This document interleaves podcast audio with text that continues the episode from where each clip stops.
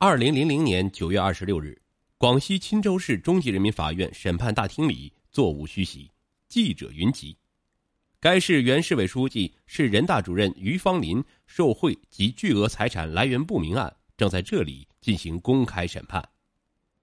于芳林头发斑白，神情沮丧。公诉人指控他受贿二百一十四万元，并有二百一十二万元巨额财产不能说明来源。一九九八年十月二十七日深夜，一辆警车借着夜色悄然驶出玉林市，急奔数百公里之外的钦州而去。这辆挂着公安牌照的警车中坐着的并不是执勤的公安人员，而是时任玉林市教委招生办副主任的于芳林的妻子张平。此刻，她心急如焚，归心似箭，恨不得一步跨到丈夫的面前，因为她此行的目的是给丈夫带去一斤施过魔法的、能够逢凶化吉的大米。这天，张平找到一个据说极为灵验的算命巫师，请他帮其丈夫预测前途、辟邪驱凶。一番掐算，巫师竟直截了当的对张平断言。你丈夫的祸事来了，把个张平唬的是浑身抖如筛糠，不知怎么样才好。那一斤白米就是巫师送给张平，据称已施过魔法，将其煮成熟饭吃下就能逃过一劫的神物。张平接过巫师派发的神米，不敢怠慢，连夜专程送往钦州。为避人耳目，他通过熟人借了一辆警车，于二十八日清晨赶到了丈夫在钦州的住处。妻子的意外出现让于芳林好生纳闷，待至问明缘由之后，于芳林是又惊又喜。惊的是竟被巫师一语道破天机，喜的是妻子在关键时刻送来了一道护身符。不管是巧合也好，还是那个巫师的功法了得也好，于芳林的祸事真的来了。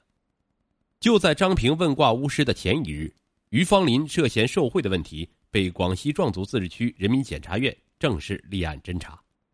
自治区检察院与自治区纪委组成的联合调查组，在十月二十八日这天清晨，与张平前后脚的赶到了钦州。十时许，联合调查组向于芳林宣布了对他涉嫌受贿问题予以立案查处的决定。具有讽刺意味的是，此时的于芳林正在钦州市党政军武警。政法机关全体干部大会上做关于反对腐败、严禁从事商业活动的报告，慷慨激昂的报告者自己竟是一个腐败者。于芳林被带离会场时，自然感觉到了其中的荒诞与苦涩，遂以吹口哨来掩饰自己心中的惊慌与不安。于芳林案东窗事发，缘起于检察机关对广西陆川县副县长吴耿月受贿案的查处。吴耿月原是陆川县人民银行行长，后得到于芳林的帮助，调任该县的科技副县长。吴耿月不是什么科技专业人才，当个科技副县长难免贻笑大方。吴耿月担心这把交椅坐不稳，又想把自己的副处级别挪挪正，这事儿只有拜托时任玉林地区行署专员的于芳林了。于是他于一九九四年的一年间。先后五次送给于芳林现金九十万元。九十万元买一个副县长的职位，吴耿月之胆大与于芳林之贪婪，让检察官倒吸了一口冷气。根据吴的供述，于芳林自然被检察机关纳入了反贪惩腐的花名册。于芳林是个精明人，吴耿月落网之后，他就嗅出了山雨欲来的征兆，他觉得。吴是因为其他受贿问题被查处的，不一定会向检察机关供出向自己行贿的问题，否则他不就多了一条罪名？况且对他吴耿月自己也无半点益处。于芳林觉得，在情况还未完全明了之前，先把赃款赃物处理了再说，其余的事情怎么处理，还是以静制动，先作弊上官最为稳妥。联合专案组的突然出现，于芳林自然是大吃一惊。他根本没料到检察机关的行动会如此的迅速，以至于他连那一斤能驱邪避凶的魔法大米都没来得及煮熟吃下。见过世面的于芳林，在被专案组带走的最短的时间里，惊慌不安的情绪很快调整了过来，他做好了一切应付侦查的准备。检察官发现，于芳林手机中的所有储存信息及其他记录已被消除，在玉林市和钦州市他的两处住宅中搜查，并无意料中的收获。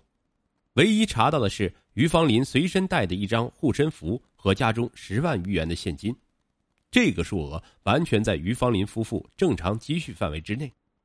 于芳林开始壮胆起来，每次讯问他，要么一言不发，腿翘望天；要么大谈自己对玉林、钦州经济建设的贡献，信誓旦旦的声称可以用人格、党籍甚至人头担保，他从没做过什么对不起党、对不起人民的事儿。侦查工作一度陷入僵持状态，面对隐而不发、不温不火的检察官，一次次的对峙之后，打熬不住的首先是于芳林。他摸不清检察官们究竟掌握了他多少问题，这日复一日的总是拍胸口、指天发誓、保证没问题，连他自己也觉得有点滑稽。半个月后，于芳林开始交代。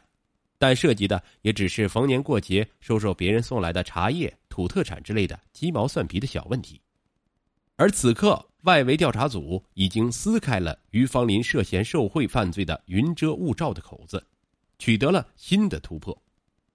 经联合专案组对于妻张平耐心细致的思想工作和法律政策教育，他首先交代了几年来于芳林收受贿赂的大致情况。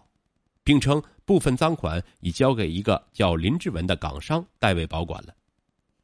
与此同时，检察官还查出了于芳林在灵山县个人投资二十万元开办的果园一个，以及出资一百万元与人合伙在玉林购买一块黄金地皮的证据。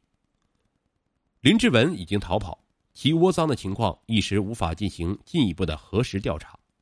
但那块地皮价值一百多万元，则明显超出于芳林一家的合法收入。开办果园与购买地皮的巨额金钱来自何处？于芳林是无法自圆其说的。专案组觉得正面交锋的时机成熟了。再次讯问时，专案人员适时的亮出了相关证据，并点到了吴耿月。于芳林愣了，他没有想到那块藏在深山老林中的果园居然也被查了出来。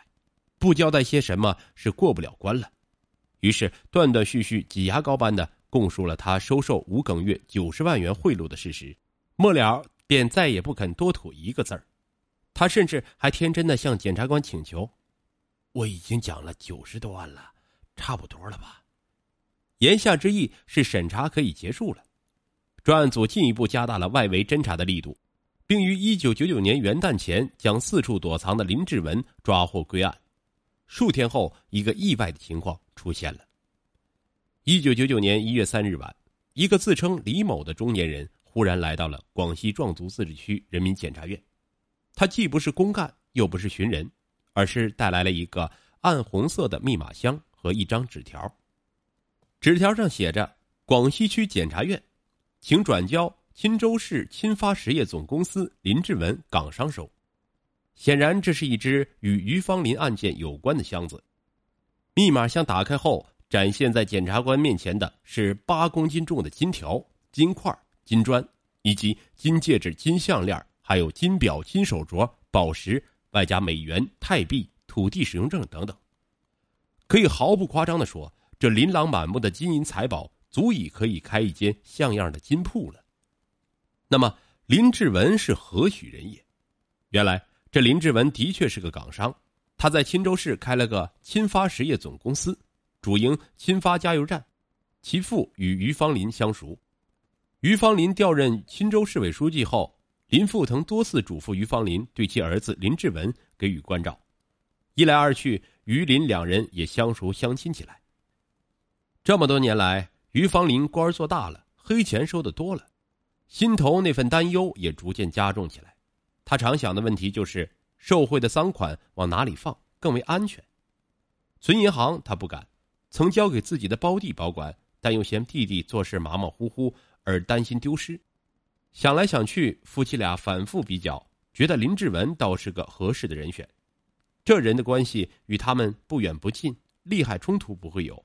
加之林志文少言寡语，面相斯文，在于的眼里是个老实厚道。讲究诚信的生意人。